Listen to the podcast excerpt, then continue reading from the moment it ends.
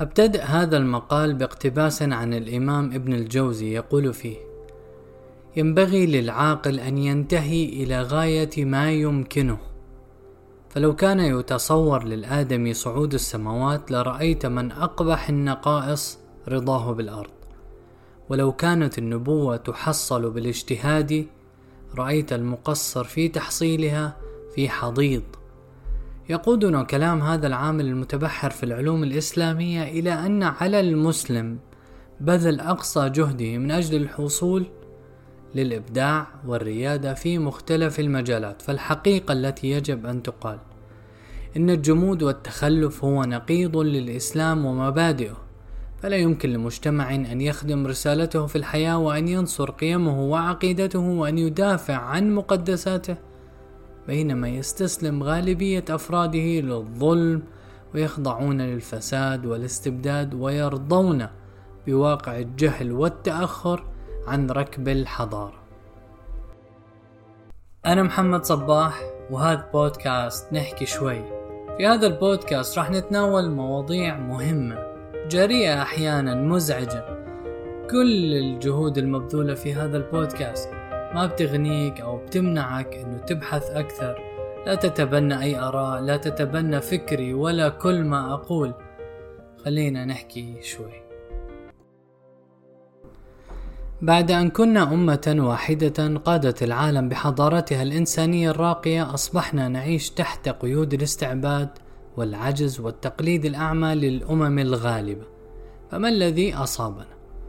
لقد بدأ الأمر بفصل الإسلام وشريعته عن الحياة وجعل النظام العلماني والرأسمالي منهج حياتنا الاجتماعية وهنا تحول الإيمان إلى مجرد شعائر نقوم بها وعقيدة تتوارثها الأجيال بدون التزامات. ومن هنا فقد المجتمع ركيزة أساسية في وجوده لأن الأصل أن يجتمع أفراده حول فكرة معينة تمثل عقيدتهم ومبادئهم. ليعيشوا بها ومن أجلها. وتستمر قوة هذه الفكرة بين الأجيال فإن فقدت بريقها وتشتتت التوجهات حصل التصدع داخل المجتمع واستسلم أفراده لهيمنة المجتمعات الغالبة عليه. وانحل داخل ثقافتهم الوافدة عليه بدون تمحيص أو انتقاء لما هو نافع لنا أو ضار بنا.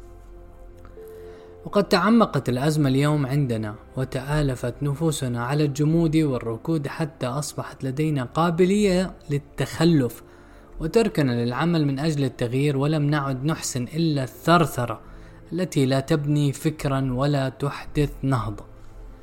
يقول الكاتب والناقد الفرنسي بلزاك أوليس عجبا أن أتجه إلى إصلاح الوطن؟ بينما عجزت عن إصلاح فرد في هذا الوطن إن هذا حقا من أكثر ما نقع فيه عندما نتحدث عن التغيير والإصلاح بأن نتجه لإصلاحات تنظيمية أو إدارية لا تعتني بإصلاح الإنسان داخل مجتمعه الذي هو القلب النابض لكل وطن. فإن مرض فإن مرض هذا القلب أو تخلف عن أداء وظيفته فإنها ستكون النهاية الحضارية لكل مجتمع.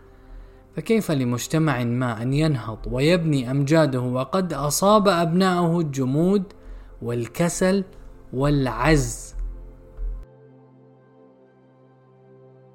هل سنكون قادرين على الإنتاج والتصنيع وتحقيق الاكتفاء الذاتي في مختلف الميادين إذا ما كانت تطغى علينا ثقافة الاستهلاك والبحث عن الراحة والرفاهية فقط؟ الإجابة ستكون بالنفي بطبيعة الحال وما نحتاجه اليوم هو تشخيص حالة الفرد المسلم المعاصر الذي يشتكي من قابليته للتخلف والجمود وهذا أخطر ما أصابنا بأن استسلمنا لضعفنا وجهلنا واكتفينا بنظرة المنبهر العاجز أمام المجتمعات المتحضرة وأول ما يخطر في بال كل فرد منا إذا تحدثنا عن التغيير والإنتاج والحضارة هو بأننا قوم ينقصنا العلم ويطغى علينا الجهل واللاوعي في مختلف مجالات الحياة. ومن هذه الفكرة يصيبنا الإحباط. ونتوقف عن مجرد المحاولة أو التخطيط للعمل والنهوض. فإن كان واقعنا يتسم بالجهل والفوضى بسبب التراكمات التي أصابتنا عبر التاريخ من فترات الاستعمار الذي سلك طريقا ممنهجا لنصبح سوقا استهلاكية له وتابعين عميا لثقافته وما يروجون لنا من فساد أخلاقي. ومن فترات الاستبداد المتواصلة إلى اليوم والتي تسعى لنشر الجهل واللاوعي بين أفراد المجتمع من أجل إبقائهم خاضعين لحكم الطاغية المستبد فعلينا أن نواجه هذا الجهل ونعالجه. هنا يظهر دور النخب المثقفة عندنا. وهذا يدفعنا لنتساءل ماذا قدمت لنا هذه النخب في مواجهة جهلنا؟ أم أن دورها كان عكسيا في زيادة طمس الهوية أو طمس هوية المجتمع وتغريبه وتركه تائها بلا هدف في هذه الحياة. إن الأصل أن تهتم هذه النخب بإصلاح الإنسان وتثقيفه وجعله واعيا بدوره في هذه الحياة وكما وجب عليها الاهتمام بالإصلاح التعليمي الذي يجب أن يقدم لنا مختصين في مختلف المجالات يحملون داخلهم شعلة التغيير والثقة بالنفس مع الكفاءة العلمية اللازمة من أجل التقدم والعمل ونحن بحاجة اليوم إلى مراجعة نظامنا التعليمي ومواكبة العصر وتطوير آلياته حتى يصبح عنصرا فاعلا في الإبداع والابتكار. ومن أخطائنا في محاولة إصلاح التعليم ربطه بثقافة تغريب المجتمع وتكوين إنسان لا صلة له بدينه أو بتاريخه لا يخدم إلا مصالح القوى العظمى المستغلة لنا. فعلى سبيل المثال محاولة إدخال منهج جديد في نظام التعليم بتونس متمثل في التربية الجنسية للأطفال في سنواتهم الأولى في المدرسة والمشرف على هذا المنهج الجديد هي منظمات الأمم المتحدة وعند الاطلاع على محتواه سنجد فيه دفعا للأطفال للتطبيع مع فساد الأخلاق منذ الصغر ولنا في تجارب الأمم السابقة خير دليل حيث عندما عزموا على النهوض وتغيير مستقبلهم بدأوا بإصلاح التعليم وتطويره مع المحافظة على هوية المجتمع وكيانه. ولقد أكد على هذه المعنى الباحث بونعمان في وصفه للتجربة اليابانية فقال: لقد انطلق رواد الإصلاح من الحاجة الملحة لتطوير النظام التعليمي الياباني ليواكب مستجدات العصر ومناهجه مستحضرين الخبرة الحضارية التاريخية المراكمة خلال مرحلة توغواما. لكنهم سعوا إلى تجاوز منطقها المنغلق على الذات وفي الوقت نفسه عدم إحداق قطيعة مع التراث الثقافي الياباني. إنها تلك القدرة التفكيكية المبدعة في الاستفادة من الروح العامة السائدة في فترة ما قبل الميجي وتطوير الإمكانات الكامنة بداخلها والتجديد الجذري في المضامين والمناهج والأشكال دون السقوط في التقليد الغبي أو استنساخ التجارب الفاشلة أو التغريب الاستلابي تجاه الآخر.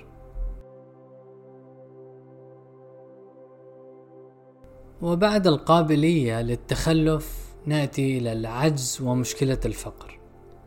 من الأفكار التي تجعلنا عاجزين والتي نستتر وراءها هي مشكلة الفقر والعجز المادي ولنا أن نتساءل كم يوجد من أغنياء ورجال أعمال داخل مجتمعاتنا المسلمة والسؤال الأهم ما هي فاعليتهم الاجتماعية وماذا قدموا لأوطانهم إن مشكلة الأثرياء عندنا بأنهم أصابتهم العطالة والسرف ولم يوجهوا رؤوس أموالهم نحو الاستثمار الناجح الذي يبني المجتمعات بل هدفهم هو زيادة ثرواتهم بأقل جهد ممكن وتحقيق الرفاهية المطلقة. ومن العجائب أن تنفق الأموال الطائلة من أجل تنظيم أو حضور حفلات غنائية ماجنة فعلى سبيل المثال أعلنت السعودية وفق خبر نقلته وكالة الأنباء الفرنسية على أنها ستستثمر 240 مليار ريال يعني نحو 64 مليار دولار. في قطاع الترفيه في غضون عشر سنوات بدءا من سنة 2018 إن الترفيه المقصود هنا هو ما نراه اليوم من إقامة حفلات غنائية يقدمها مشاهير العالم في هذا المجال مع إقبال شعبي فاق التوقع. فهل الإنفاق المسرف في هذه الحفلات سيكون ركيزة أساسية في نهضة المجتمع. في حين أن الطابع العام لدولنا هو التهرب من إنفاق هذه الأموال من أجل إصلاح الفرد وتثقيفه وتربيته ومن أجل دعم حركة الإنتاج والصناعة بدلا من الحفاظ على نمط الاستهلاك. ومن هنا فإن علينا إعادة تنظيم نظرتنا للثروة وجعلها أساسا لدعم العمل ودفع الإنسان نحو التغيير مع استغلال الوسائل المتاحة من أجل مواجهة عزنا المادي. السؤال الأهم هل ضعفنا نتيجة مؤامرة فقط؟ يعني هل ضعفنا اليوم هو نتيجة مؤامرة؟ من الأفكار الشائعة التي تزيدنا ضعفا وجمودا هي حصر سبب التخلف في الطرف الآخر من القوى العظمى المهيمنة علينا فهي تفتك بنا وبثرواتنا وتستغلها لمصالحها إلى أن هذا لا يعتبر إلا أثرا من آثار قابليتنا للجمود والضعف فإنهم لم يتجرؤوا على مجتمعاتنا ويتسلطوا عليها إلا بسبب استسلامنا الفكري والثقافي لهم وقبولنا بالضعف أمامهم. فلو أنهم وجدوا مجتمعا مترابطا واضح المعالم يجتمع أفراده على الإيمان باستخلافهم في الأرض وتحقيق العدل فيها ونشر الحق بين الناس. فإنهم سرعان ما سيرفعون أيديهم عنا ولن تجدي محاولتهم لإخضاعنا. إن المشكلة تبدأ من داخلنا عندما ننهزم نفسيا ونظن أن حياتنا لن تستقيم إلا بالرجوع لهم أو الرجوع للغرب ورؤاه. والاتكال على تقدمهم الحضاري والعيش على ما يقدموه لنا من قروض وإعانات تزيدنا تبعية وأسرا لهم. إن المسلم اليوم مطالب بالتخلص من قيود قابليته للتخلف والضعف وبأن يكون سباقا من أجل حيازة مختلف الوسائل المتاحة التي تنمي شخصيته وتطور من قدراته العلمية والفكرية والثقافية. وأن يفكر في استخدام ما يملكه الآن من وسائل بطريقة مؤثرة يستطيع من خلالها تغيير مجرى تاريخه مع بذل أقصى الجهد من أجل رفع مستوى حياته وهو مطالب أيضا بتسخير وقته واستغلاله من أجل هذه الأهداف العالية وعدم التفريط فيه في العطالة.